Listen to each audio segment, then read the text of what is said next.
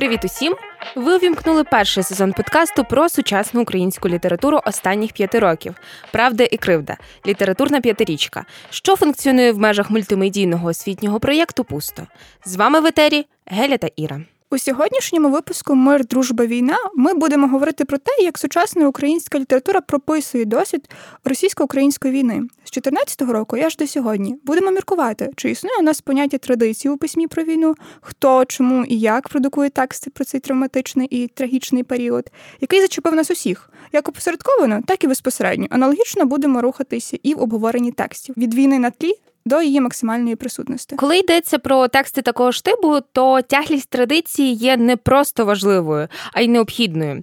Та що ми бачимо, коли намагаємося згадати війну в українській літературі? Спершу я хотіла б запитати вас, який текст із шкільної програми про війну вам першим спадає на думку? Дякую за запитання, Іро. Ви вкрали в мене його з попередніх випусків. Перш за все, для мене це, напевно, буде е, Григір Тютюнник, Климко або Вогник далеко в степу. Це, напевно, єдиний текст про війну зі шкільної програми, який я можу згадати. А як щодо вас? У мене це поза межами болю Осипаторянського. Ну, попри болісність цієї повісті, я не могла не думати. От тоді скільки мені років було, мабуть, ну 16-17. Я собі думала, вау, в нас є такий класний текст про війну, і попри те, який він болісний, він прекрасно написаний. І було дуже прикро насправді розуміти, що цей текст майже призабутий. Призабутий так само турянський. А якщо говорити взагалі про е, що текст, то можна навіть спробувати переказати сюжет. Тобто є от нас сім полонених, вони їх ведуть сербські конвоїри, це Перша світова війна, і в процесі вони намагаються не втратити залишки своєї людяності. І чи вдається їм це? Так, але чи ну не всім не всім вдається, але їм майже вдається зберегти цю людськість, ці рештки. Але чи згодом така можливість є для людей, наприклад, під час вже Другої війни? Чи вони могли поводитись так, як герої, наприклад, повісті Турянського? Це ж теж питання. І написана вона, до речі, теж доволі незвичайно, як для нашої традиції, тому що я цей текст читала вже в університеті бо ми в школі його не проходили. І нам говорили про те, що Осип це наш потік свідомості. Але там навіть композиційно, навіть ем, візуально, оптично, так же ж він переривається на частини цими штрихами, пунктирами. Тобто, справді складається враження, ну так чи інакше, е, потоку свідомості. Власне, Перша світова війна, вона не те, що швидко забувається, як в контексті тексту турянського, але вона не встигає закласти підвал не бодай такої сякої традиції. Насамперед, через те, що з'являються зовсім інші проблеми: національно визвольні змагання, та й вже Друга світова війна. Вона дихає в спину. Ну, це що стосується все таки нашого контексту, тому що якщо ми говоримо про світову літературу, то там ми маємо цілий пласт текстів, ціле ядро текстів про світову літературу, і серед них і наші класики, улюблені, втрачене покоління. Так, улюблені. А... Але в Україні трошки інакше. У нас завжди все інакше. Е, серед текстів саме про Першу світову війну можна виокремити ще записки полоненого, пригоди і враження учасника Першої світової війни Олекси Копця. Е, це майже репортаж, до речі, там дуже багато фактів. Е, також дослідниця Марина Рябченко вона говорить ще й про спогади Софії Галечко та Олени Степанів. Вони належали до січового стрілецтва, і, власне, Степанів залишає нам мемуари, а Галечко цілком автофікційне оповідання, третя чота. Але повернімось до початку, що там нас з традицією у воєнній прозі. Традиції практично немає. Ну бо про яку літературну традицію ми можемо говорити, якщо тих авторів і авторок, які могли її витворити чи то доповнити у 20-х, їх знищили буквально за десяток років до початку Другої світової війни. Проте, все-таки щось напевно ж писали. Тому зараз спробуємо з'ясувати, що саме і як. Перше, що кидається в очі, це те, що пам'ять про війну ми маємо доволі таки роздвоєну. І ця роздвоєність вона виявляється вважається певним балансуванням між двох фронтів. Тобто, по-перше, це офіційна радянська пам'ять, і друга це приховано націоналістична. Як у першому, так і у другому випадку ми можемо говорити про витворення власних героїв, пантеонів, мітології і навіть жертовності. Але коли йдеться про жертовність, не можна не запитати: жертовність на користь кого і на користь чого. І ось тут якраз таки і пролягає прірва. Герої першої так званої парадигми вони жертвували на користь радянського союзу, так званої мультикультурної держави, як пишуть в методичках з питань соцреалізму. Я якраз сьогодні зранку їх гортала. Тихий ужас. Так от. Інші вони йшли на війну із чіткою позицією захищати саме Україну. Проте і це ще не все. Проти кого ці герої боролися, тому що і той, і той випадок так званої пам'яті це все-таки про героїв, це все-таки про е, героїзм. Одні боролися проти однієї спільної загрози фашистів, нацистів, імперіалістів. Ну а інші знову роздвоювалися. Е, вони боролися проти сталінського і гітлерівського режиму. У результаті перші, тобто ті, які йшли в Червону армію, вони довгий час перебували в каноні. Тобто, е, як вже літературні образи і літературні герої, вже навіть певні архетипи, якщо ми можемо так про це говорити. Інші ж їх витіснили, і вони перейшли у сферу приватної історії. І вони уявлялися як певні шкідливі наративи, які треба викинути у периферійну сферу фольклору. Я хочу зупинитися трішки саме на е, соцреалістичній гілці мілітарної прози. Е, війна почалася там задовго до е, офіційного початку, ще у 30-х. Бо, простеживши за семантичним простором плакатів, публіцистики, художніх текстів, а також промов Сталіна, ми бачимо воєнну лексику вже навіть тоді. До прикладу, можна помітити ось цю фразу будівництво нового суспільства, а також політичні, літературні соціальні і культурні фронти. Тобто фронти були повсюдно. Фронти переслідували е, життя середньостатистичних громадян і громадянок, товаришів і товаришок в радянському союзі. Усі були в захваті, бо е, треба було боротися і ще й проти класових ворогів, ворогів народу. І от Власне, якщо влізти у це словосполучення ворог народу трошки глибше, то не так важко побачити, що ворог народу це той або та, які перебували в опозиції до пролетарів і робітників. Власне, вони не народ, а відтак вони такі націоналісти буржуї. І тому в текстах 40-х е, ми не отримуємо по суті нічого нового. Війна у лінії партії прирівнюється до малочини священного таїнства, яке має пройти кожен на користь побудови держави. Червона армія взагалі прописується як міні-проєкція радянського союзу. От навіть якщо наші слухачі і слухачки не читали радянських романів про війну, то стовідсотково в дитинстві або не в дитинстві ви бачили радянські фільми, де солдат заходить в село його зустрічає стара жінка, обов'язково в білій хустині. і Вона йому каже сину, а він їй каже мамо, і в них все добре. І така родинна ідилія, але але вони ж не родичі. От в чому весь прикол. Вони не родичі, і по суті, е, цей син, так званий, він був безперечно героєм. Він був безперечно, буквально таки святим. Ну, знаєте, ще кажуть, що радянський союз був атеїстичною державою. Отже, вам релігія і канонізовані святі зі своїми життями і подекуди навіть апокрифами. Варто визнати ще й те, що позитивні тенденції вони теж були у перші роки війни. Все ж відбулося ем, дещо таке невеличке послаблення е, чіпкої соціалістичної лінії. Ми тут можемо говорити про певну лібералізацію, і от в цьому контексті не можна не згадати Україну вогні е, Олександра Довженка. І цей роман е, його означують як ревізію письма про війну. Адже у фокусі там Україна, і це текст про поразку і про втому від війни, зміну орієнтирів у так званому світогляді українців. Тут ми можемо шукати і національний первень, але тут є і увага до жіночих досвідів, що важливо і чого раніше не прописували. Але попри цю е, лібералізацію, про яку я вже згадувала, що ближче Червона армія підходила до західних кордонів, то швидше е, змінювалася риторика в художніх текстах. Знову повертався цей погляд на радянський союз е, як е, щось таке монолітне, і звісно ж, в таких умовах Довженко не зміг би написати чи видати Україну вогні, тобто йому просто пощастило.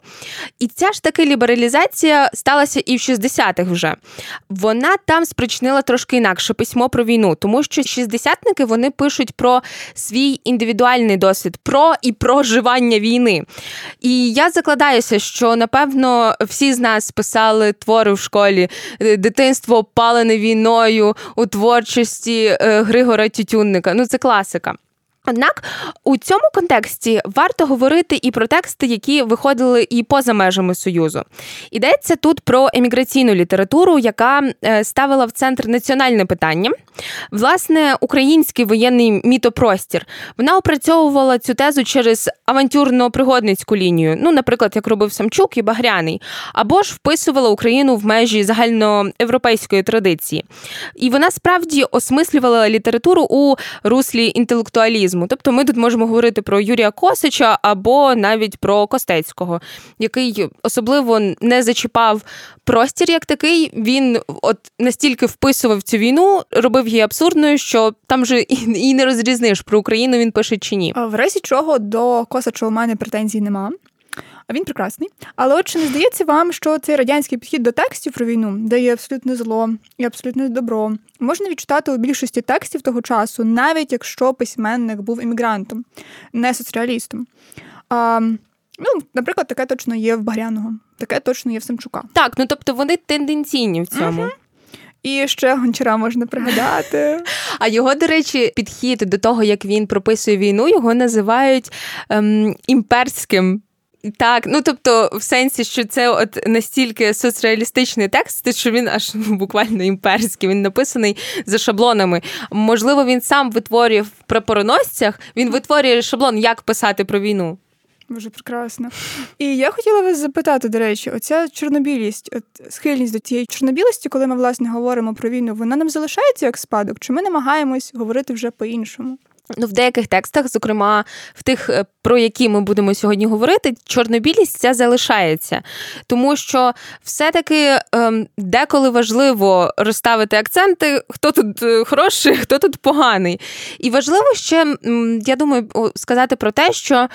Війна вона пробирається, тема війни вона пробирається і в дитячу літературу. І ну, казка, наприклад, вона стає ну, дуже вигідним полем для того, щоб якраз таки розставити ці акценти і показати, де чорне, де біле. Проте, коли йдеться про художню літературу для дорослих, так звану.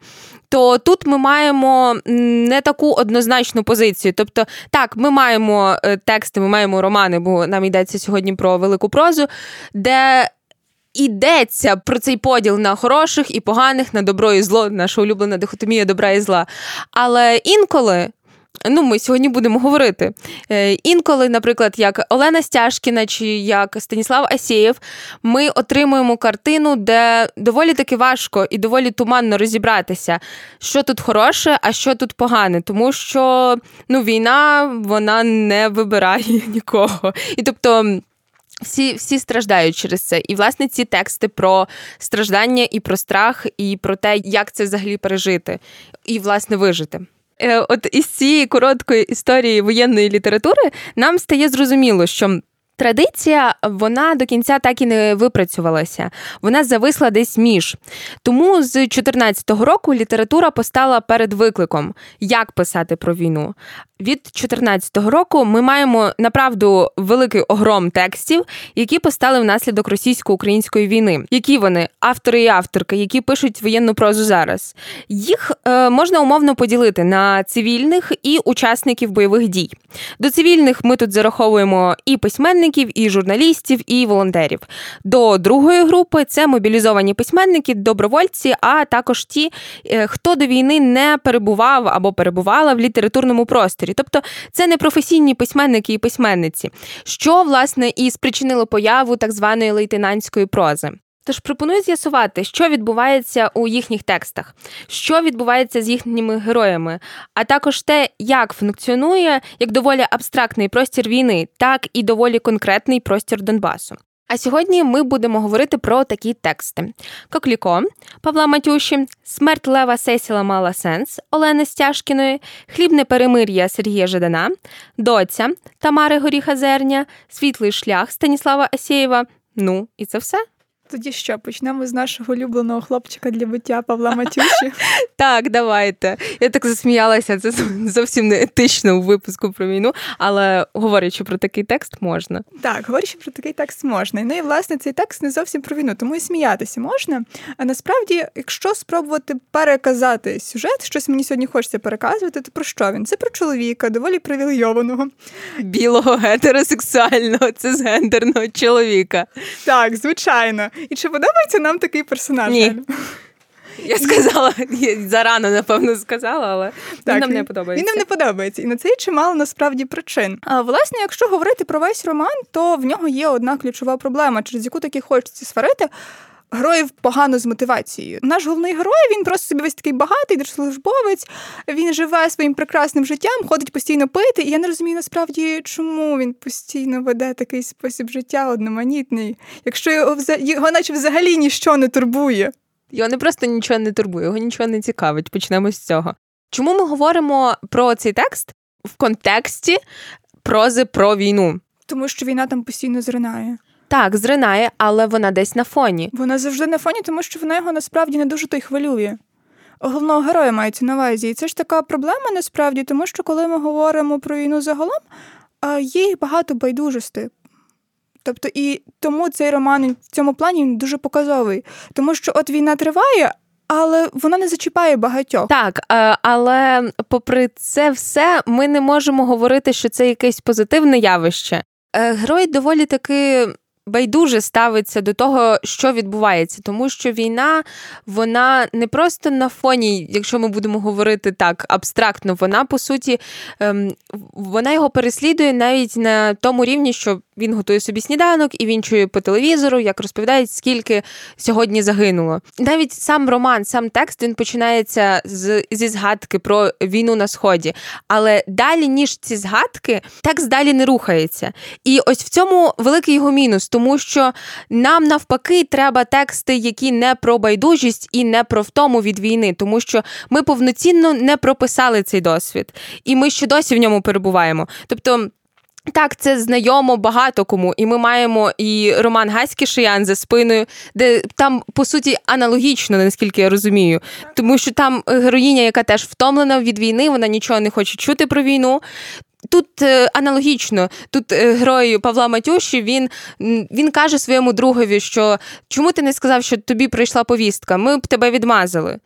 І це ну, це не дуже добре. І моя позиція щодо того, як ми прописуємо війну, нам потрібно зараз якомога ширше це зробити, щоб показати наскільки це важливо. Коли ми це замовчуємо, і коли ми ем, ставимо війну десь на фон, то це це аж ніяк нам не допоможе прожити цей досвід осмислити, а вже згодом і переосмислити. Тому що якщо нам пощастить і це все завершиться, то з чим ми тоді залишимося? І якщо в нас будуть суто тексти про втому від війни, це трохи такі тенденції ну, хворобливі і не дуже правильні, мені здається. Мені дуже сподобалось, як ви порівняли роман Матюші з текстом Шиян, тому що насправді там є дуже багато спільного в головних героїв. Вони обоє доволі заможні і привілейовані. Тобто вони можуть дозволити собі не думати, що відбувається на війні, навіть якщо у випадку героїні Шияни забирають на фронт її хлопця. А в випадку Матюші туди потрапляє його найкращий друг, і він згодом гине знову ж таки. Це, до речі, найсильніша лінія, яка чогось не була прописана достатньо. А згадаємо те, що в принципі в нього є важливіші драми в житті. Тобто в нього в комі його найкраща дівчина з двох. Одна з них. Одна з них, так, найкраща дівчина. Тому ну, Він що... каже, що вона вона його зрадила і вона його покинула, а вона в комі лежить. Типу, так, вона в комі лежить. А ще вони змагались за одну посаду, і він може отримати цю посаду. Тобто, come on, йому йому взагалі. Це йому на руку взагалі. Так, він, певно, думає, добре, що ти в комі, але я зроблю тебе винною. І в нього ще от. Е, Є інша дівчина, і він думає, от боже мій, що робити мені з тими стосунками. Але що цікаво, м- от ця його друга дівчина Оля, вона ж, власне, то з Луганська чи з Донецька, звідки вона там. І її мати знаходиться на окупованих територіях чи щось таке. І, власне, здається, ця війна, вона от настільки близько, настільки поруч. Так, вона прям підходить до нього в притул, а він він заплющує очі і каже: Я не бачу тебе. Це як е, з буддийською цією мудрістю з мавпочками. І, Типу, якщо я заплющу очі, значить зла немає. Якщо я заплющу вуха, то я не чую зла. Ну, власне, я не чую і не бачу зла. Це щось про нього. Можна сказати, що головний герой нічого не бачить і не чує, тому що йому заважають його власні привілеї. І він просто не збирається нічого чути. Ну він е, користується своїм е, привілеєм ще й тоді, е, коли він знайомиться з хлопцем своєї матері, який mm-hmm. його одноліток, і він погрожує йому, що я відправлю тебе на фронт. А мені, до речі, Едік сподобався. У нього ще таке ім'я Едік. Так, він найкраще там. Так, то він дуже хороший, але ну, типу, йому не щастить, тому що йому приходить повістка. І його дівчина, тобто мама нашого героя, вона телефонує до сина і каже: Ну зроби щось, допоможи. І він каже: Так, так, звісно. І він нічого не робить. І і він і знову ж таки він йому погрожує і каже, що я тебе відправлю на фронт, я відправлю тебе на фронт. Ну тобто він постійно це повторює, погрожуючи, і, мовляв, він відправляє його. Ну тобто, там, де він може загинути буквально, і йому його не шкода, і тобто він сам не йде. Він готовий відправляти інших. Так, це так функціонує наша влада. Тобто ми от відправляємо вас. І зазвичай це роблять от хтось на кшталт е, головного героя. А, Ну, власне, що можна взагалі сказати про головного героя, в якого немає імені? А, Дуже цікаво, коли оця Оля каже йому: От ти працюєш на державу, а тобі байдуже насправді. І от він використовує цю свою роботу як чергове завдання, яке він повинен виконати, і все. Тобто він не сприймає цю війну серйозно. Для нього це просто як можливість ну, попрацювати десь на якійсь престижній посаді, а згодом піти, наприклад, поїхати собі в Женеву. І разом з цим він знає все те, що ніби має статися. Тобто він десь там обертається в кулуарах, він весь такий крутий. Найдивніше це те, що він і не боїться війни. Що можливо і через те, що вона далеко від нього. І відповідно, коли я повернуся зараз до Гаськи Шиян, коли вийшла за спиною, то всі її критикували. Тобто було чимало матеріалів, які казали, що так писати не варто, тому що. Ми перебуваємо на такому відтинку історії, на такому періоді війни, коли про це ми не можемо так писати. Коли про це написав Матюша, ну ніхто цього не сказав. Ну тому що роман прийшов непоміченим насправді. От коли я читала Шиян, то я розуміла, чому стільки уваги до цього тексту, тому що в принципі. Вона дуже чесна, майже гранично чесна. Але також, що цікаво, головна героїня, вона от все рівно вона змінюється від початку до кінця. Тобто, Ну, якийсь... а тут такого немає. Тут немає. От, власне. Тобто, ну, в Матюші в нього страшенна проблема з мотивацією героїв, я вже про це казала. Тобто, не зрозуміло, чому герой чинить так, не зрозуміло, чому героїня чинить так. І це майже не пояснюється. Тут є не тільки проблема з мотивацією героїв, тут ще й проблема насправді в самій історії. Вона ж часто провисає. Тобто її ніби склеюють ті сни, але вони теж зле працюють, тому що вони часто одноманітні. Тобто, господи, йому постійно сняться якісь дуже чорнушні сни, і я думаю. М-м, типу, а як? Ну, типу, тебе взагалі немає ночей без снів. Типу, ти постійно бачиш сни і ще й такого характеру? Серйозно? Ну, тобто, і гаразд, гаразд, гаразд, не всі такі люди, як я, і я не буду вважати свій досвід універсальним в плані снів. Але от в Матюші, от це дуже дуже дивно, що йому ну його герої постійно сняться майже однакові сни. Вони ідентичні в більшості випадків. Ти йому не надто віриш загалом, ті сни не викликають в тебе якоїсь симпатії особливої. І виникає питання до героїв, виникає їх безліч. Чому він такий емоційно недоступний раз? Чому його не хвилює нічого два? І чому в нього погано саморефлексію? Це три. А саме роман то називається Коколіко. І чому він так називається? Тому що так мав називатися заклад, який хотів відкрити його друг, який загинув АТО. Але нашому головному герою, ну, типу, трохи байдуже, господи, помер друг та й помер. В нього тут любовна драма.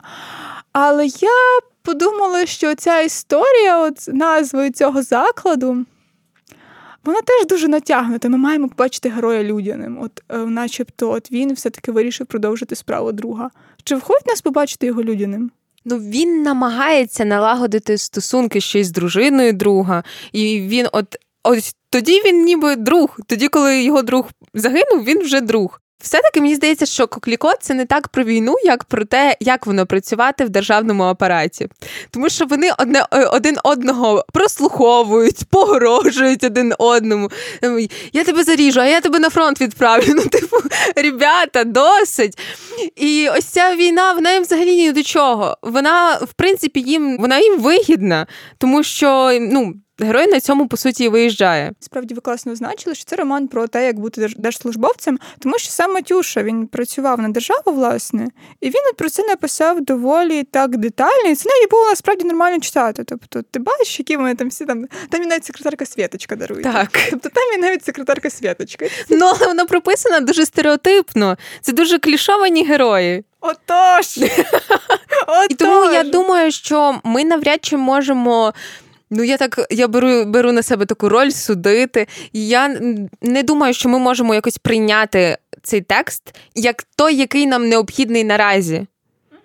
І я от пропоную от потрохи від ось текстів, де герої трошки або не трошки відмежовуються від війни, перейти до іншого тексту до тексту, де війна приходить, і вона приходить поступово, і вона з фону е, переходить на передній план. І йдеться перш за все про Олену Стяжкіну і її роман Смерть Лева Сесіла мала сенс. Так, роман мав сенс чи не мав? Ну, ми з вами тут не погоджуємося дуже. Ми розходимося. Тому що в мене були б якісь більші очікування від цього тексту, і потрібно розповісти як взагалі він побудований, про його структуру, тому що. В анотації ми отримуємо, ем, що там написано про те, що герої поступово переходять з російської на українську. Нагла брехня. Ніхто там не переходить. Ну тобто там переходить одна героїня е, Галина, яка стає гаською, тобто теж зміна імен, е, тобто зміна імен, зміна ідентичностей. Ну це зрозуміло. Але інші вони не переходять на українську, тобто е, і просто їх прописує саме ця Гася, яка стає нараторкою, і вона їх по суті перекладає. Вона перекладає їх вже на свою, на нову мову. Вона сама переїжджає. Ну зрозуміло, що через війну. І Відповідно, мені не зрозуміла ось ця риторика або наратив, який функціонує російською. Тому що, якщо на початку це було виправдано, бо що ми маємо на початку, яку картину? Там не картина, а фотографія, напевно, краще було б сказати. Е, там е, знимка Е, новонароджених з батьками, і вони ж народилися у в якому році? 86-му? Так, так, щось таке. У 86-му році і їх назвали на честь е, німецького борця з фашизмом Ернеста Тельмана. От і на початку ти думаєш, окей, це виправдано, тому що все-таки йдеться про е, радянський союз, і ось ці радянські наративи вони можуть е, функціонувати, і відповідна риторика тут доречна. Але коли вже союзу і немає. То це все продовжується, і коли йде війна, це теж продовжується. І воно трохи бентежить, тому що українська там простіша. Коли ж російська, вона прям дуже якась патосна. І от від цього тяжко.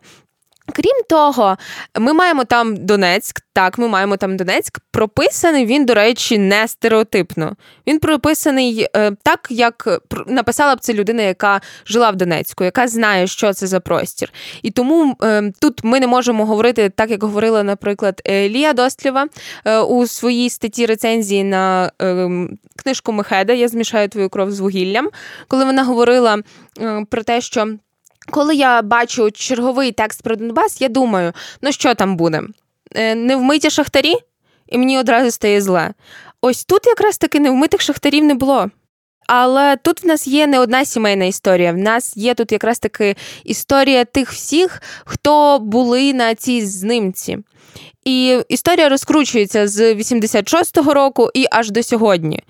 І от як вона розкручується, і як війна проникає поступово у простір тексту і, власне, у простір життя вже згаданих або не згаданих героїв. Якщо говорити про героїв, е, я спершу подумала, що є щось надзвичайно штучне в тому, що вони е, далі продовжували спілкуватися після цього, після того, як їх зазнимкували, власне. Тобто. uh Зрозуміло, що це зроблено з художньою метою, але в той час ти почнеш думати, ага, я не надто цьому вірю. Але гаразд, я, ну я там до... ще не один момент, в який можна не повірити. А, Там дуже багато моментів, в які не можна повірити, але загалом, якби там не було, якщо говорити про мову, я повернусь до цього, тому що це мені здається насправді дуже цікавим. мову можна вважати ледь не головним героєм. Ну так. Так, тому що вона от змінюється, трансформується і так далі. Але я погоджуюся з вами насправді, тому що російська вона там і патосна, і вона ще якась. Штучна. Так, вона літературна, прям ну дуже дуже це ніби написано за лакунами, не знаю, Льва Толстого, якого я згадувала не один раз в нульовому випуску. І таке враження, ніби пише людина, яка вже не спілкується російською, а перейшла на українську. І від цього ця мова штучна, тому що українська вона набагато живіша. Угу. Проблема в чому? Якщо я буду зараз говорити е, з якимись сюжетними неточностями, простіть, е, я каюся, тому що мені було дуже тяжко читати цей текст е, саме от через російську, а по-друге, через те, що там для мене це було забагато персонажів, і воно мені просто в голові це каша. І от хоч сідай і малюй їхнє генеалогічне дерево. В чому власне прикол самого тексту? Говорячи про Донбас, нам тяжко не вдаватися до стереотипів. Але, от, наприклад, е, Ярослав Поліщук він пише про метафору Донбасу. І про метонімію Донбасу і розвертаю очима зараз. І е, коли йдеться про метафору Донбасу, то це йдеться саме про простір, як ми прописуємо простір Донбасу. Ну, е, зрозуміло, що йдеться про простір війни.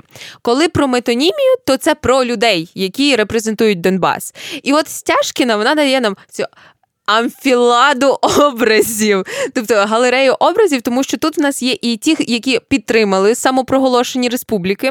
Це таке от старше покоління ж насправді ті, які в 86-му році і називали дітей на честь е, е, комуністичних героїв, якщо я не помиляюся. Чекайте, там підтримувала республіку Тетяна Ніфьодова і її другий чоловік. Так. До речі, вони обоє лікарі, тобто come on, ви інтелігенція. Тобто чому? І там ще є цей чоловік, він взагалі за республіку. Вона то за Росію, ну гаразд. Просто Та як гаразд, Та ні, ні, але за республіку це ще гірше. Так. Це вже за шкалою жахливості, там не знаю, на першому місці. Тобто, а Олексій, е, їхній син, от він, власне, пішов ж в АТО, здається. Так, е, він пішов в АТО, і найжахливіше це те, що вони в межах однієї родини роз'єдналися. Угу. І це доволі таки традиційна, звична, ну нормальна. Я беру це в лапки, тому що наскільки це може бути нормальним. Історія е, в контексті війни, коли хтось підтримує умовну республіку, хтось підтримує Україну. І сім'я роз'єдналася, і матір Тетяна вона казала, що я не буду його лікувати, якщо його вб'є. Ну тобто там були доволі такі жорстокі речі. Він, власний син ем, Олексій, він підтримує Україну, і потім він же ж потрапляє за кордон і він отримує поранення. І чому не зовсім віриться ем, в сам текст? Тому що якщо ось це роз'єднання е, в межах родини воно відбувається саме через війну, то чомусь герої з цієї фотографії вони всі наприкінці зустрічаються в зумі. Вони всі спілкуються. Ті, хто в Росії, ті, хто е, проживають в Донецькій Народній Республіці, ті, хто проживають в Києві, вони всі збираються ніби за одним столом в зумі і обговорюють якісь новини. Тобто я в це просто не вірю. А я вірю, тому що пандемія, тому що ти не можеш побачитись наживо, їм треба зайти в Zoom. Іро, я не в це не вірю. Я не вірю в те, що в них ну як ну як в тебе може вийти спілкуватися з людьми, які ну вбивають твоїх родичів. А до речі, до речі, а ви не помічаєте, що часто кажуть, що мовляв, от люди дуже зрілі, якщо вони можуть переступити свої політичні погляди і спілкуватися з тими, uh хто серйозно. Я, я часто бачу цей дискурс, до речі, е, в англомовному твіттері, тобто, що, от, наприклад, дівчина з ліберальними поглядами вони зустрічаються з республіканцями, і всі кажуть, які вони зрілі. Традиція і порядок. Ну тобто так, уявіть собі, е, ви там не знаю за права людей, і ваш бойфренд так з традиції і порядку. Ну це взагалі ну, це не зріло. Мрія. Я заблочилась після цього. У всіх соцмережах. Нехай Ходорковський пише нам і скидає гроші на Патреон. Ми чекаємо. А ні, в нього обшук був, вибачте, не треба. Немає грошей вже. І мені здається, що така позиція вона насправді якраз таки незріла, тому що політичні погляди вони ж не просто стосуються лише політики, вони стосуються твого життя. Тут людина може сказати, що я не буду лікувати свого сина, тому що в нього зовсім інші політичні погляди. Тобто тут перепрошую, тут не стосується лише чогось абстрактного. цілком щось таке прикладне. І мені здається, в тому плані гаразд, я погоджуюся. Якщо Зазум переконливо, ну так. то те, що вони збираються зовсім не переконливо, тому що ну. Е, звичайно, що сім'ї вони руйнуються через такі події, і цього не уникнути, цього не оминути. І дуже класно, що стяжки на на цьому теж на це теж звертає увагу. Але в той же час. Ну так, я не вірю, що герої могли зібратися разом за таким віртуальним столом. Даруйте. Там є е, персонажка, дівчинка, Діна її звуть, і вона живе вже в Києві. Вона донька коханки одного Ніфьодова, одного так, з героїв. і Ангеліни. Так, і Ангеліни. І ось Ангеліна, вона взагалі невідомо, де вона там бродить, але ця ця її донька вона живе з її старшою донькою. Я правильно? Ні, чекайте. Господи, зараз, зараз, зараз. Е, Була Гаська. Так. Е, в неї мати потім стала бізнесвумен, а тато так, водій. Я пам'ятаю. Це Гаська. І, і вона живе з Гаською. І і він помер. Він е, він був водієм тролейбуса, і він помер, в нього влучило щось. Тобто вона не може жити зі своєю старшою сестрою, тому що її старша сестра на секундочку вона зникла. Тельма зникла. Тельма зникла, так, все добре. Це ми з'ясували. Вона просто живе з Гаською. Чому не знаю? Ну тому що ну а з ким? Ну, тобто, І вона е, ходить до школи в Києві. Вона ходить до школи і. Її е, з уроків забирає цей фінк, який от власне хотів би називати цих діток е, через німецького комуністу. Ну він сам німець, ні, ніби німець. І от він якраз таки війну визнає, він говорить про війну. І проблема в чому? Чому я взагалі почала говорити про цю дівчинку Діну? Що він забирає її зі школи. А е, вчителька каже, що вона у творі написала про війну, вона написала про бабусю, яка воює з автоматом, яка відстоює Україну, і що не можна про це писати, що ми братні народи. І тоді Фінк каже: Ми не братні народи. І в нього в голові там доволі таки цікаво це прописано, тому що в нього в голові розгортається ось цей текст самого твору, який е, ніби могла б написати ця Діна. І він пише про те, що.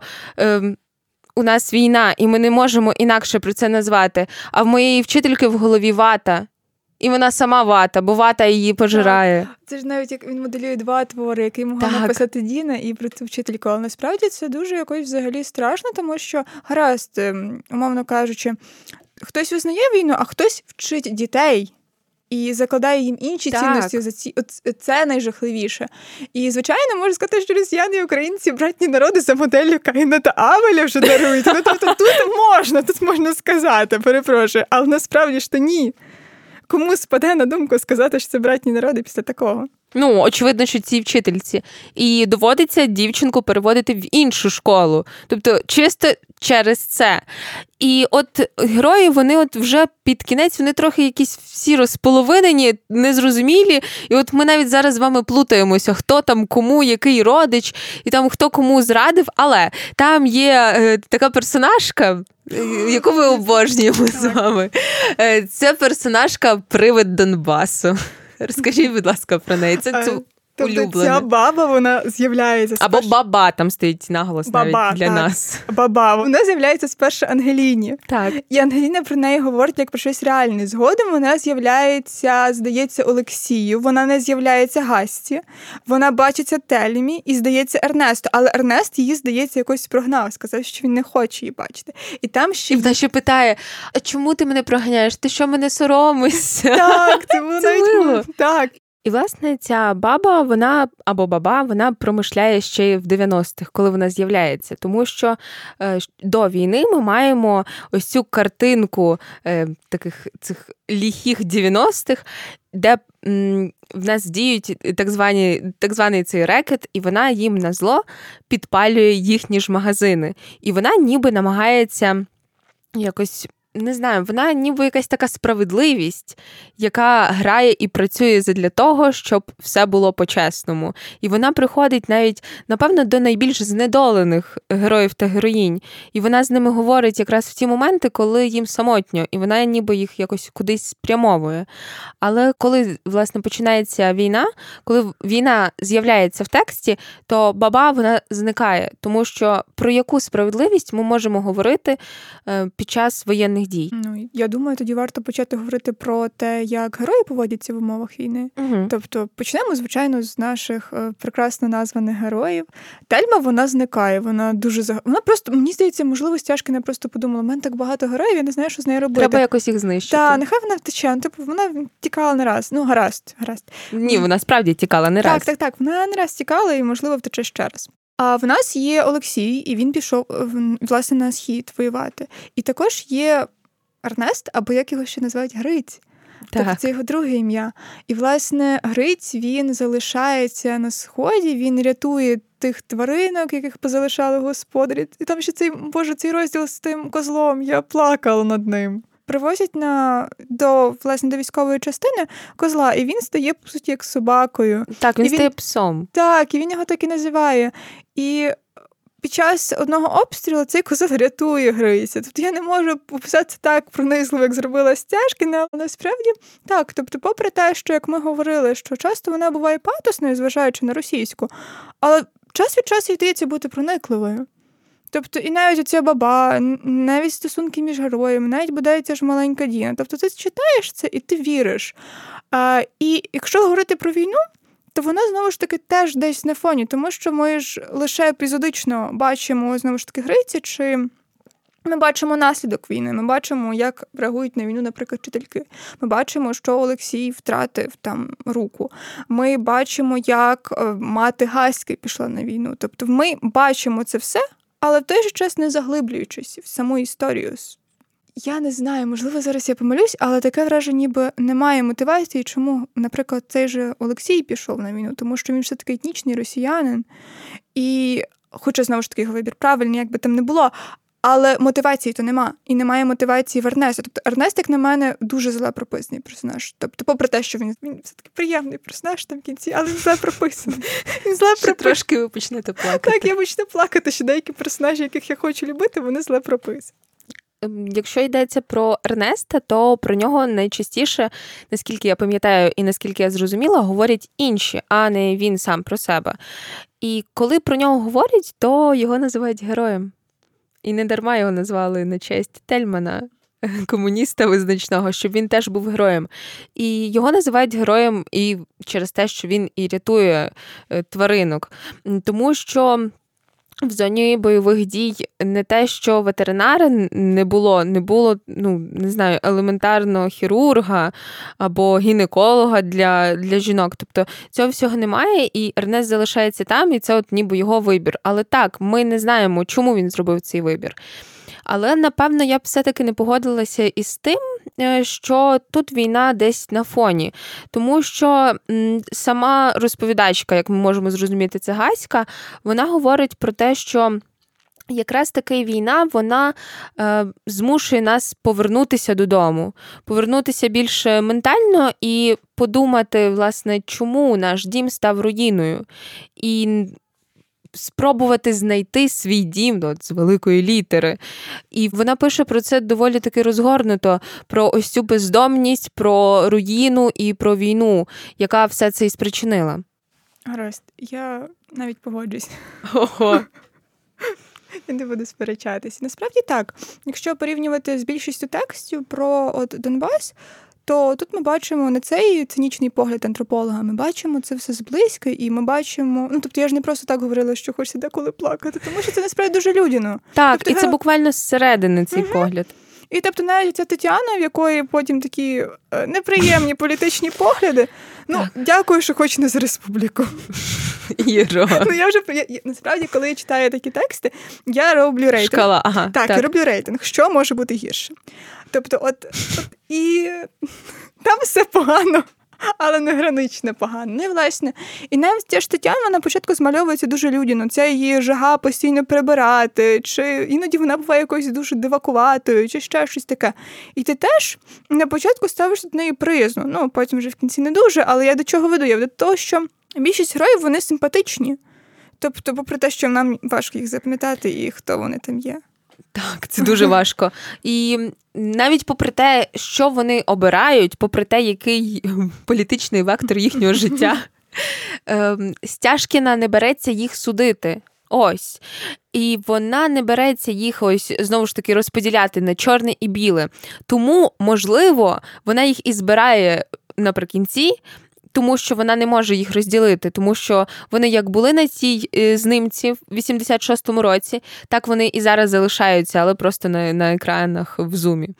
От і вона не береться е, визначати, хто тут негативний персонаж або персонажка, хто позитивний персонаж або персонажка. І тут, якраз таки, на відміну від Матюші, цей розвиток є, е, ну, розвиток самих персонажів і персонажок. І от війна вона стає тут насправді каталізатором до цього. Ну і попри те, що ми трішки посварили, насправді стяжки. Це було з любов'ю. Так, це було з любов'ю, тому що Стяжкіна, в принципі, класна. І коли я читала на мене, це впливало ця особиста симпатія до неї. Е, Так, тут буває і таке. Але, власне, цей текст він цікавий з багатьох причин, тому що це, ну, нехай буде, нехай так скажемо, це хороший доволі текст про війну. Він не чорно-білий, знову ж таки. Він, Тобто, знову ж таки, як Гелія зауважила, що авторка не збирається нікого судити. І Можливо, нам іноді не треба сити, хоча хочеться. Дуже хочеться. Дуже хочеться, хочеться страшне. Так, що, переходимо до Ждана? Переходимо до Ждана і до доволі незвичного, як для нього тексту. Він останнім часом береться щось за таке доволі маргінальне. То він лібретто до опери написав. То ось п'єсу написав Хлібне перемир'я у 20-му році, е, що вийшло друком у видавництві Мередіан Черновіць. Мені от цікаво, Іро, я читала цю п'єсу, як тільки вона вийшла е, минулого року, і тому в мене були такі прям дуже свіжі тоді відчуття, тому що це буквально як гарячий хліб. Я несла з магазину і читала. Вона доволі цей текст дуже легко читається, направду. Але от мені цікаво, як він йшов вам е, от ментально, тобто саме сприйняття і те, як Жадан прописує війну, тому що ця тема для Жадана аж ніяк не нова. Ми маємо навіть його інтернат, де в нас ось знову ж таки цей мотив бездомності, який червоною ниткою проходить в текстах про війну. Е, тут, наскільки я читала, Ганна Улюра писала, що е, по суті хлібне перемир'я це клаптики з того, що залишилося від інтернату. Так. Цинічно, мені подобається. Ні, ну це я так сказала, вона трошки добріше про це говорила. Вибач. Е, чи вам не здається, що ось цей простір він доволі темний? Він темний і дуже герметичний. Так. Але чому? Що спричиняє, на вашу думку, е, ось цей ефект війни і ось цього темного герметичного простору? Я хочу дуже просто все зінтерпретувати. Там не стало мосту. Так. Тобто вони буквально вони буквально зачинені в цьому в цьому будинку. І вони відділені від решти mm-hmm. світу. Як як вже я говорила, що простір доволі герметичний через те, що в місті підірвали міст. А, І герої ну, не можуть виїхати звідти. Його Як звати героїв? Герої звати Хто герої взагалі? Герої прекрасні імена. Їх звати Антон і Толік. Ну що, Галі, давайте передавайте вітання колегам. Передаю е, сердечний привіт нашим сердечним слухачам Толіку і Антонові. Так, і мені здається, що от коли я читала цей текст, е, мені тобто тут знову ж таки відхід в бік, щось я таке сьогодні практикую. Що це ніби от е, два, дві твої останні нервові клітини намагаються щось щось вирішити.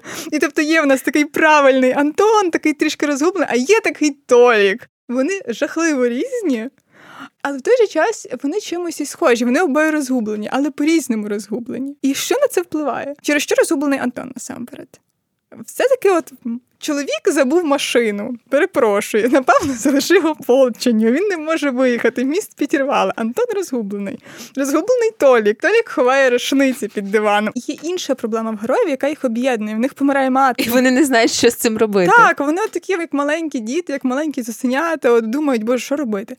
І стається воно. Їхній будинок приходять три жінки. Я ще, до речі, подумала, що якщо спробувати так ліниво підійти до тексту, то можна інтерпретувати цих трьох жінок як трьох Мойр, трьох Ірині. Ну, тобто вони реально приходять як і несуть, і вони ж несуть не тільки як полегшення, тому що вони ж пропонують допомогти власне з похоронами матері, обмити її і так далі. Тобто герої знову ж таки вже не обтяжені цим. Але герої не довіряють їм. Отож, тому що оця тітка Шура Вона ж, ймовірно, все-таки стукачка. Засланий казачок. Засланий казачок, так. І якщо вже говорити про тих трьох духів Різдва, так би мовити, то вони. М- Ну, знову ж таки, вони з'являються для того, щоб, начебто, принести героям полегшення, допомогши з матір'ю. Але в той же час через них і виникає ця атмосфера тривожності. Так, вони е, вони з самою своєю присутністю вони нагнітають цю обстановку. Але там же ж е, ці двоє з них вони ніби глухонімі. Це Валя, так. так. І, до речі, дуже цікаво, що Антон начебто знав цю Валю. Тобто в кінці вони говорять, начебто, як звичайні знайомі, і це виникає, тобто виникає дуже дивне відчуття. Але, власне, якщо говорити про цю Валю, тобто вона знаходиться в кімнаті з ними. Вона робить вигляд, що вона їх не чує, а може вона і справді їх не чує. Вони говорять щось таке, що може стати. М- Передумовою до якихось, наприклад, допитів чи ще чогось. Вони говорять про ній, і вони, начебто, бояться, що вона почує, а потім приходить Шура, і Валя їй відповідає.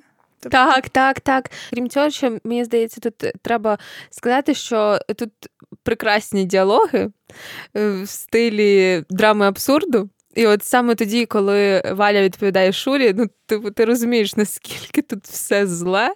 Ну тобто, це настільки погано, ну сама обстановка, те, що відбувається, що це ну ти не можеш не сміятися, попри те, що сама ситуація вона страшна, тому що треба поховати матір. А як ти її поховаєш? А крім того, там ще треба згадати цього поштаря, Рената, здається, який він е, привів до них 12 однокласників, і це ж теж як 12 апостолів. Ну, тобто, ну тут прям ну, Жадан стібеться абсолютно з усього. І йому за це не соромно. І нам не соромно це читати, тому що це текст, який. Над війною не плаче, але він і не сміється над війною. Тобто тут на кпини е, беруться самі герої, і вони як характери, вони як певні типажі і певні образи. Але війна, вона от вона все-таки щось серйозне. Вона як загроза існує, але до неї вже звикли, тому що ми живемо тут. Ми живемо в таких умовах, ми живемо без навіть без мосту. Тобто, ось ця втрата мосту вона теж важлива, тому що це втрата комунікації. Ми не можемо ніяк е, себе ем, не те, що ототожнити, а поєднати з кимось іншим, заговорити до іншого, тому що між нами пролягає ось ця прірва. І відповідно, прірва вона пролягає між усіма в цьому романі. І тут йде питання. Е, і про те, як вижити, в цьому всьому, тому що вони ж обоє, е, і Толік, і Антон, вони доволі підозріло ставляться до тих, хто приходить до них додому, тому що вони відчувають цю підозру. Але що ж робити? Вони ж не можуть вдвох зачинитися в квартирі і нікого не пускати. І тому для них ось це питання йде і виживання, і того, як вціліти.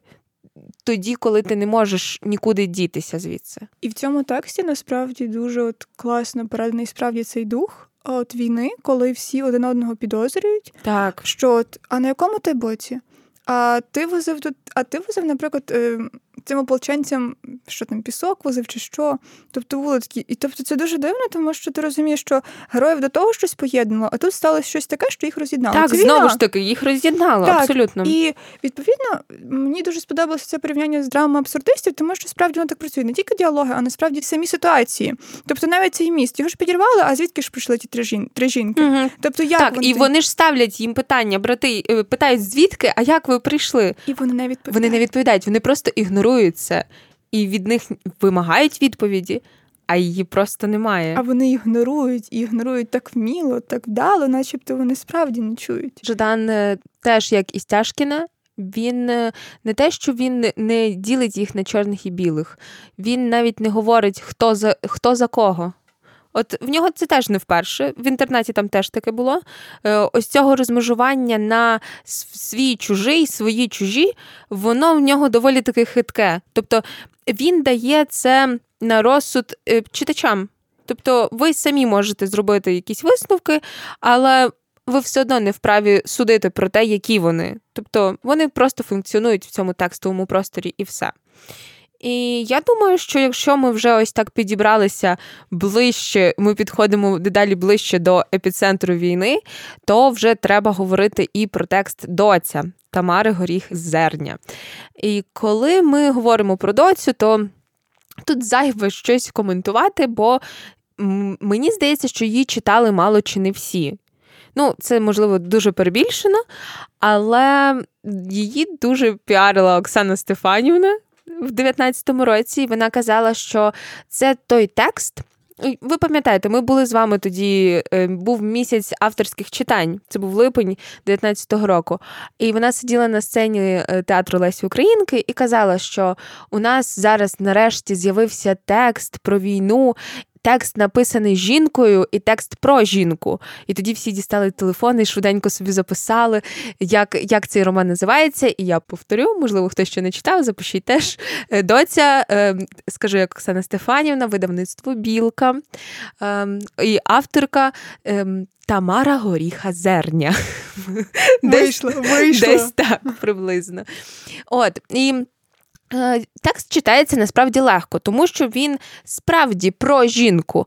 Але коли ми чуємо жінка на війні, то ну, от в нас з вами тут виникла суперечка до запису, тому що коли я чую жінка на війні, це означає жінка, яка перебуває ну, безпосередньо на фронті. Це жінка військова. Тут ми не отримуємо цієї жінки, ми отримуємо волонтерку, яка теж е, вона перебуває десь там, частенько е, буває на фронті, але також вона от розполовинена між мирним життям, між тилом і між фронтом. Якщо говорити про головну героїню, то чи не викли... чи не виникає у вас відчуття, що вона частково штучна? Так, у мене було таке відчуття, тому що це дивна персонажка е, з боку того, що. Роман він же починається ну, от, з того, як вона потрапляє на Донбас, а вона ж не з Донбасу, як виявляється. І, е, власне, тут йдеться про те, що ми знову бачимо ось цю героїню або героя, це такий класичний архетип е, про українсько налаштованих, які живуть на Донбасі, але вони народжені не на Донбасі. Тобто вони вони приїжджають з Західної України, і всі такі, ну, понятно. Чи був в неї якийсь інший шлях? Вона ніби була приречена, коли вона потрапила до тітки, здається, вона приїхала. Бабусі. А, до бабусі. Коли вона приїхала до бабусі, що ну от інакше ніяк. І вона е, намагається. Десь прилаштуватися в житті, а початок це ну початок самого тексту це ще не початок війни, тобто там ще 10 років, мені здається, перед війною. І вона намагається себе знайти в цьому житті. Вона малює, вона згадує про ну як згадує, їй розповідають про матір, бо матері немає, батьків загалом немає. Е, І дивно те, що їй дуже легко все вдається. І тобто вона то працює касиркою в магазині. Ну мені не про це йдеться. Вона починає створювати вітражі, і в неї все вдається з першого разу. Потім вона налагоджує контакти з кримінальним світом, і вони їй допомагають. Тобто, до початку війни, до 2014 року. В її житті все абсолютно нормально. І вона, до речі, різко змінює насправді всі свої а, як ну, свій уклад життя, гадаю, коли приходить війна, і в війні вона теж дуже занурюється в війну, угу. дуже різко. І, Але що мене непокоїть взагалі з усіма героями? А, По-перше, мене непокоїть сама героїня, яка така ось представниця західноукраїнського месіанізму, які ми прийшли рятувати безбожний світ. А вона ж, крім того, коли це ж 14-й е, рік настає, то вона от вона не просто месія, вона от очолює рух опору буквально за її тендітними жіночими плечима. Стоять оці чоловіки, і вони такі за Україну, за Донбас. Я не вірю в це. Ну, тобто. Я насправді теж не вірю, але в цього тексту є ще одна біда. Він дуже легко читається, він дуже приємний, і ти навіть співчуваєш героям. Тобто, попри всі його хиби, коли ти так от тверезо все це аналізуєш в процесі, ти цього не надто відчуваєш. Так, бо читається доволі таки легко. Е, тираж розкупили доволі швидко і її ще й перевидавали. Тобто вона, по суті, виконала свою роль. Тобто її прочитало багато людей. І в цьому доця важлива, і в цьому доця нам потрібна, тому що е, доця нам розповідає історію. Ну, знову ж таки, я зроблю на цьому акцент. Е, вона розповідає історію жінки. Жінки на війні, це умовно на війні, вона чи не на війні. Е, і в нас є там навіть така мелодраматична лінія. Тобто, якщо в нас ось ці попередні тексти, вони такі більше в драму йшли, ну крім Кокліко, не можу не. Е, то тут в нас більше мелодрами. От е, ви говорили про доцю. коли ми з вами її обговорювали раніше, що е, під кінець це скочується до рівня мелодрам на телеканалі Україна. І де сценаристка Котюха дарує. Це було жорстоко, але насправді так. Тобто кінець там дуже непереконливий, там взагалі багато непереконливих моментів, але ти якось з ними миришся. Кінець, от я не буду спойлерити, він взагалі дуже. Ну, ти йому не віриш. От просто не віриш. І я розумію, що художнім текстом я не зобов'язана вірити, не вірити, але тут, от тут хочеться сказати, не вірю. І от якщо говорити про м, такі болючі і щемкі моменти, то варто задати цю дівчинку Аню і її мати Таню. І з цим пов'язана історія. Тобто, знову ж таки, Аня, їй 14 років, вона потрапляє в полон до бойовиків, і те, що з нею стається, це жахливо. Тобто, згодом вона лікується після цього. Психіатричній ну, лікарню. Вже коли вона повертається на так, територію України. Її рятує, до речі, от головна героїня, і абсолютно випадково вона бачить бойовика і дівчинку. І вона кричить Аня, Аня. І вона вгадує ім'я абсолютно випадково. І, ну, тобто, як би там не було, ти читаєш цей уривок, і ти навіть не думаєш, я вірю чи я не вірю. Мені просто болісно, тому що ти розумієш, що такі, таких випадків було безліч, але не було жінки, яка могла просто випадково крикнути, вгадавши твоє ім'я. Ну тут ще треба говорити про те, що сама ця наша головна героїня, вона така нетипово. Ну, не знаю, чи я можу говорити жорстока, але от вона ніби готова вбивати. Ну, вона відчувається як свій обов'язок, тобто вбивати ну, тих, хто, мовляв, наступає на суверенність України. Тобто вона і рятує цю е, Аню теж, тому що вона розуміє, що вона мусить це зробити, вона відчуває на собі цю відповідальність. І от коли. Йдеться про е, війну, е, ну тому що тут це от магістральна насправді тема. Тут е, тут є якісь побічні, там любовні лінії, але війна тут, от ну це зрозуміло, це не фон аж ніяк. І доволі таки часто, і це помітила і Ганна Улюра, що в тексті війна йде паралельно в прив'язці із шлюбом. Ось. І от навіть ця штаня, вона теж вагітніє, а, ну як теж, вона вагітніє, але дитина не народжується. І ці всі от жіночі досвіди, горіха зерня, вона їх не намагається якось осмислити, вона просто їх нам подає. І, ну, можливо, їх варто було б якось краще прописати, але ось наскільки ми можемо говорити тут про ці стосунки Тані і все, що з нею сталося? Ну, за Тані насправді. Е...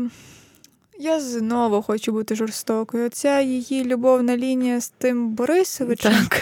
Ну, це було зайве, як на мене. Це було страшенно зайве. Хоча, знову ж таки, я б хотіла нагадати, що а, Тамара Горіха-Зарня вона опитувала жінок, які от, власне, пройшли війну, от, ну, тобто не в якості військових, але які стали очевидцями. І я подумала насправді, що в певній мірі це дуже цинічно писати художній текст, опираючись на чийсь досвід, не на свій. Тобто я цілком за те, щоб монетизувати будь-яке особисте страждання, видавати романи, там не знаю, писати пісні. Тобто це супер. Для мене це ідеальний ідеальний спосіб е, працювати з травмами. Але коли ти береш чужі травми і ти пишеш про них текст. Це жорстоко. Ну розумієте, все одно літературна текстова обробка про, про ну, тобто ці історії особисті, вони ж все одно проходять через якесь сито. От вони проходять через це сито. А як це читати людині, яка говорила з письменницею? Це тоді дуже травматично, це mm-hmm. правда. І ви казали, що там теж е, волонтерка, про яку писала Тамара Горіхазерня, вона теж була власне незадоволена тим, так, як так, прописали, так, тому що вона була прототипом головної героїні, і вона не зовсім була задоволена, що там саме з цією героїною відбувається. Ну я гадаю, можна трішки підсумувати з приводу цього тексту. Власне його можна вважати чорно-білим. Тому що знову ж таки в нас є людина з західної України, яка по суті рятує весь той схід. Але в той же час, попри це все, текст багато в чому щемкий і я не знаю, він викликає все-таки симпатію до героїв. Мені Симпатію і емпатію. Так, от, і мені здається, це от показник хорошого тексту, коли ти співчуваєш героям, а не читаєш так, аби прочитати. Емпатію і симпатію викликає і роман Станіслава Асєєва Світлий шлях. І доволі тяжко, напевно, буде говорити про нього, тому що це текст е, дуже непростий, і ми його якраз таки залишили наприкінець, наостанок. Е, щоб говорити про те, е, як проживається досвід не просто війни, а як люди живуть в межах концтабору е, у вже 2014-2020 році і досі. Станіслав Асєєв – це журналіст, який потрапив у полон до російських бойовиків. І він потрапив на ніби закинутий колишній завод ізоляція. І, власне, він говорить про цю ізоляцію як про концтабір. І по суті, це і є концтабором. Тут війна вимушена на фоні. Він говорить про неї, він постійно про це згадує, але він її не бачить, тому що він сидить в ув'язненні. Текстів про е, в'язницю в нас не так багато в сучасній літературі. Зокрема, е, в нас є троянди е, за колючкою. Агапєєвої, так. І це от е, теж жіночий досвід, але це аж ніяк не війна. Е, тут Асєєв нам розгортає ось цю картину, коли в одній камері можуть опинитися абсолютно різні люди. І ті, хто воював на боці України, і ті, хто за республіку, і найманці, які приїхали відповідно з Росії. Тобто всі вони можуть опинитися в одній камері. І що дивно, що вони дружать між собою. А, так, і до речі, я я хотіла б зробити сентиментальний вступ, можна? А, Словом, я мріяла прочитати дуже хороший текст про війну на сході. Ну, ваша мрія здійснилася. Так, я мріяла про те, що хтось напише, але не треба було мріяти, що хтось це напише, тому що в нас є Асєєв. І чому я така сентиментальна? Тому що, власне, він подає от жахливо чесний текст про свій досвід. Тобто він розповідає про те, знову ж таки, як він потрапив в цю ізоляцію. Цього місця не існує офіційно. От і насправді найдивнішим моментом було те для мене, коли от я читала, тобто я розумію, що все не є чорно-біло на війні. Я, Я цілком свідома цього. Але коли він розповідає про те, як він потоваришував з тим ГРУшником Денисом, так. Тобто ти читаєш це, і тобі в тебе щось перевертається. Тобто це дуже дивно. І цей Денис він змальований, змальований доволі симпатично. І Він йому допомагає втекти. Ти читаєш, ти розумієш, як це жахливо, але в той же час це дуже гротескно. І ти розумієш, що таким гротескним є весь простір ізоляції. Е, тому що знову ж таки він не існує як звичайна в'язниця. Там навіть є розділ про поняття. Тобто, що багато кримінальників, які сиділи там 20 років ув'язнені, вони просто в шоці від того, що відбувається в ізоляції, тому що тут все не так, як по поняттю. Ну, це, це світ, це простір без правил. Так, і тобто це не зовсім навіть звичайна тюрма, і це ще гірше, тому що а, головний герой, а, е, точніше, сам Асій, він мріяв, щоб його перевели в звичайну тюрму. Тому що він розумів, що якщо його е, переведуть в звичайну тюрму, в нього є шанси на те, щоб звільнитися, тому що він вже буде принаймні видимим. А оскільки ця ізоляція вона не існує офіційно, то ну хто його зна, де він зараз, де він зараз перебуває загалом. Варто ще зазначити те, що загалом е, книжка то складається з російського оригіналу і українського перекладу. Тому що Текст первісно написаний ем, російською мовою. Крім того, там є ще невеличкі есеї. Також е, у нас там є е, так звана молитва е, атеїста, розташована вже наприкінці, і яка звучить приблизно як Господи, хай мені буде небайдуже. І Асєєв. Точніше, його герой він постійно говорить про згущення часу і про те, як тяжко пережити кожен, буквально кожен день в цьому просторі. Чому? Е, тому що ми не сказали ще й про ті тортури, е, які відбувалися всередині цієї ізоляції. Бо в'язнями були не лише ось ці буквальні в'язні які, Яких взяли в полон, яких було 70 в цьому концтаборі. В'язним був і так званий цей директор, начальник, тому що він теж так званий гвинтик в цій системі. Але як він поводиться? Він поводиться як садист, тому що він і чоловіків, і жінок він піддає їх і психологічному, і фізичному, і сексуальному насиллю. І Асєєв говорить про те, що мені краще було в підвалі в'язниці, де я грівся фляшкою з власними випорожненнями, ніж тоді, коли я перебував в концтаборі. Тобто, ти читаєш, і якщо ці тексти, про які ми говорили з вами, вони були. Людськими, от вони прям були такими от наповненими чимось живим. То тут ти читаєш, і ось ось тут постає ось це питання, чи це людина, де ця межа між людським і нелюдським? Чому війна настільки змінила цих людей, які раніше були маргіналами, а тепер вони стали наглядачами у в'язниці? І відповідно цей директор, начальник, він знущається над Асєєвим теж, але він ставиться до нього порівняно краще, ніж до інших. Проте. Потім його самого проганяють з в'язниці, і він сам живе в підвалі. І Асієв, що головне, що його тримало? Його тримало е, ось це не те, що бажання, а напевно прагнення вибратися і написати про те, що сталося. Тому що з перших днів в нього був олівець, і в нього був папір, на якому він записував е, щодня, що коїться, але і це в нього забрали. І тобто у нього поволі забирають все, і зрозуміло, що до нього закрадаються ці думки про самогубство, чи варте воно того. І також там є розділи, тому що там е, текст розбитий на розділи, які по суті і описують те, що сталося. Це не хронологічний текст, аж ніяк.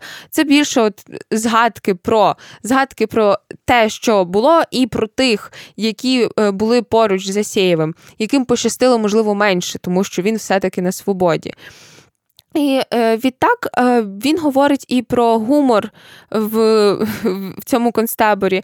Він говорить і про релігію, те, що для багатьох було важливо помолитися, те, що е, навіть люди різних віросповідань сиділи в одній камері, і між ними не було жодних конфліктів. Тобто, крім цього ідеологічного нашарування, в нас є ще релігійне, і тут немає от, тут немає ніякого дисонансу між ними. І тобто, все гаразд, як не дивно, між собою в'язні от знайшли цю спільну мову. І йдеться також ось е, про релігію, і Асєєв пише, що я перестав вірити в Бога, як тільки я потрапив в ізоляцію і він не може через себе переступити, і він не може більше повірити, тому що всі його товариші вони говорили, що як так, невже Бог стоїть тут над нами і сміється з того, що, що з нами роблять. Ви говорили про от саме питання людськості, і воно тривожить самого Асєєва, тому що там часто в нього виникають такі міркування, що взагалі така людина. І мені здається, що більшість тих маргіналів, які е, власне катували людей, вони здобули свою владу в межах війни. Так, тобто, так, я ж кажу про так, це, так, так. ким вони були вчора. І вони, і навіть е, самі герої, е, ну точніше в'язні, вони здобувають якусь нову ідентичність в межах своїх же камер. Тому що там є дуже показовий момент, коли до е, камери підселяють українського військового і йому кажуть вдарити когось з в'язнів. І він виконує наказ адміністрації. В той час, як якогось там ополченця, теж, здається, попросили зробити щось схоже, а він, він цього не, він не зробив так. цього. І це дуже дивно, тому що ти розумієш, що в реальному світі ці люди вони знаходяться по різні боки барикад, але в межах тюрми вони взаємодіють зовсім по-різному, і тому цей простір він якийсь такий межовий, і ти не розумієш, ну, це зовсім паралельний світ, щось на кшталт цього. Тому що в реальному світі вони б так не поводились, але вони поводяться в тюрмі таким чином. І що насправді більш реалістичне, те, як вони поводились е, в реальному світі, чи те, як вони поводились в ізоляції, і це теж проблема. І мені здається, в мене з'являється якась дивна традиція в цьому епізоді, тому що я знову хочу згадати про щемкий момент з тваринами, тому що там був наглядач, який приводив собаку. І до нього ставилися в'язні дуже добре. Так. Вони не хотіли його. Ем, а, ось той Денис він не хотів втікати на зміні цього наглядача, бо він казав: ну він добре до нас ставиться. Це типовий стокгольмський синдром, коли жертва відчуває симпатію до того, хто її ображає. І відповідно цей ем, наглядач він ставився не дуже то й добре. Він просто менше їх бив чи то кричав на них. І я ще не можу не згадати е, цей е, епізод про розмову палича оцього нагляд... Е, як директора uh-huh. з головним героєм. Власне, якщо говорити, ну як насправді. Я думала до читання цього тексту, що відповідно катують більше сторону ворогів. Виявляється, ні. ні. Ворогів можна обміняти катувати можна своїх. І Асієв це ж теж прописує, чому до ворогів ставляться краще, тому що навіть ну. Зрозуміло, що він журналіст і він важлива фігура, і він має залишатися живим, і йому про це говорили. Але також важливо і те, що коли йдеться про росіян, які приїхали, вони приїхали ж неофіційно. Їх фактично ж тут не існує, їх немає. І тому ти роби з ними, що хочеш, як би це страшно не звучало. І з ними що хочуть, ну те і роблять по суті. Е, Так, і тобто ти читаєш взагалі про тих всіх. Е, скажімо так, спів, співкамерників е, головного героя. І же часто розумієш, що в, в тому ж таки в тому реальному світі вони ну, ти б їх по-іншому сприймав. Примо... Приміром того ж таки Дениса. Ну вони б навряд чи просто зіткнулися десь разом. Вони б не були в одному просторі, навряд чи вони б навряд чи зустрілися разом і от ніби сіли за один стіл, як в Стяжкіної, тому що це е, от абсолютно різні якісь реальності, це абсолютно різні світи, які е, до війни не перетиналися. І якщо в Стяжкіної це могло бути так, що вони от розійдуться, але вони не розходяться, то Асєєв, ну не так Асєєв, як війна. Війна зводить їх всіх докупи. І от там є ще такий момент, що. Коли хтось заходив до камери, ну, палич, зокрема, то треба було е, одягати пакет на голову. І в'язні ходили завжди в цих пакетах. Це ніби як мішок. І от могли зайти будь-коли до тебе в камеру, і ти мав е, швидко встати і натягнути пакет. Якщо ти моментально цього не робиш, то тебе б'ють, і тебе закидають під нари, і тебе ну, ногами буквально вштамповують в стіну. І Йдеться про те, що е, один з цих героїв, який теж просидів доволі таки довго, він говорив, що на зоні такого немає, тому що е, коли в'язні сидять в тюрмі, звичайній тюрмі, е, понад усе там всі цінують сон. Тому що от у сні говорять про те, що у сні всі бачать мирне життя, і, і мирне життя, і життя до того, як вони потрапили е, у в'язницю. І тому важливо це прожити принаймні у вісні. І коли тебе будять, тебе висмикують ще з простору сну. Ну я розумію, що це чисто з таких раціональних причин розхитати і нервову систему ще більше. Але це звучить максимально ненормально, максимально вивернуто і максимально дико насправді, коли ти читаєш про це. І ти розумієш, що це все, це все війна. І максимально дико ще виглядають ці екрани і камери. Тобто, по суті, за ними спостерігають. Так, по суті, це якесь таке, вибачте, реаліті-шоу. Mm. І ці наглядачі вони фільмують свої злочини. І вони не бояться. І тобто це така зона безкарності, коли вони можуть робити, що вони хочуть. І це ще страшніше. Тобто, мало того, що ця ізоляція вона невидима. До речі, не можна згадати. До війни в цій ізоляції проходили а, різні виставки мистець, мистецькі, зокрема. І це теж дуже дивно, тому що як простір він трансформується під впливом цієї ну, війни. Ну, а до того завод. До того заводу. Так. Ну, а як як ще інакше могло бути до того? Тобто завод згодом як е, мистецький центр. І тобто Мені хочеться згадати Адорна, який говорить про те, що так, про те, що мистецтво воно от воно безсиле, коли справа стосується насильства. Тобто, і от як легко цей простір трансформувався, і як вдало для цієї іншої сторони. І чому ми говоримо про те, що це найкращий текст з нашої сьогоднішньої добірки? Тому що е, на початку я говорила, що нам потрібно прописувати війну доволі інтенсивно. Е, чому це вдається Асєєву? Тому що фізично цей досвід він вже прожив. Ем, не ментально, тому що він постійно до нього повертається. І в тексті він про це також говорить, що він йде мирною прагою, але він не може повірити, що тут. Життя триває, що життя все-таки рухається і йде. Е, тому ми можемо радити читати цей текст.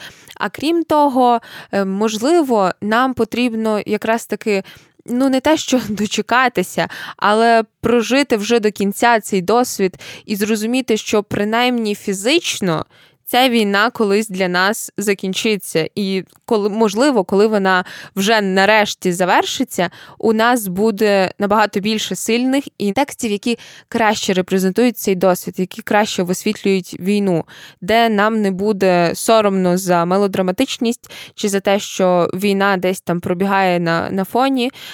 І от нам, напевно, хотілося б цього, щоб було щось таке, як Васєєва.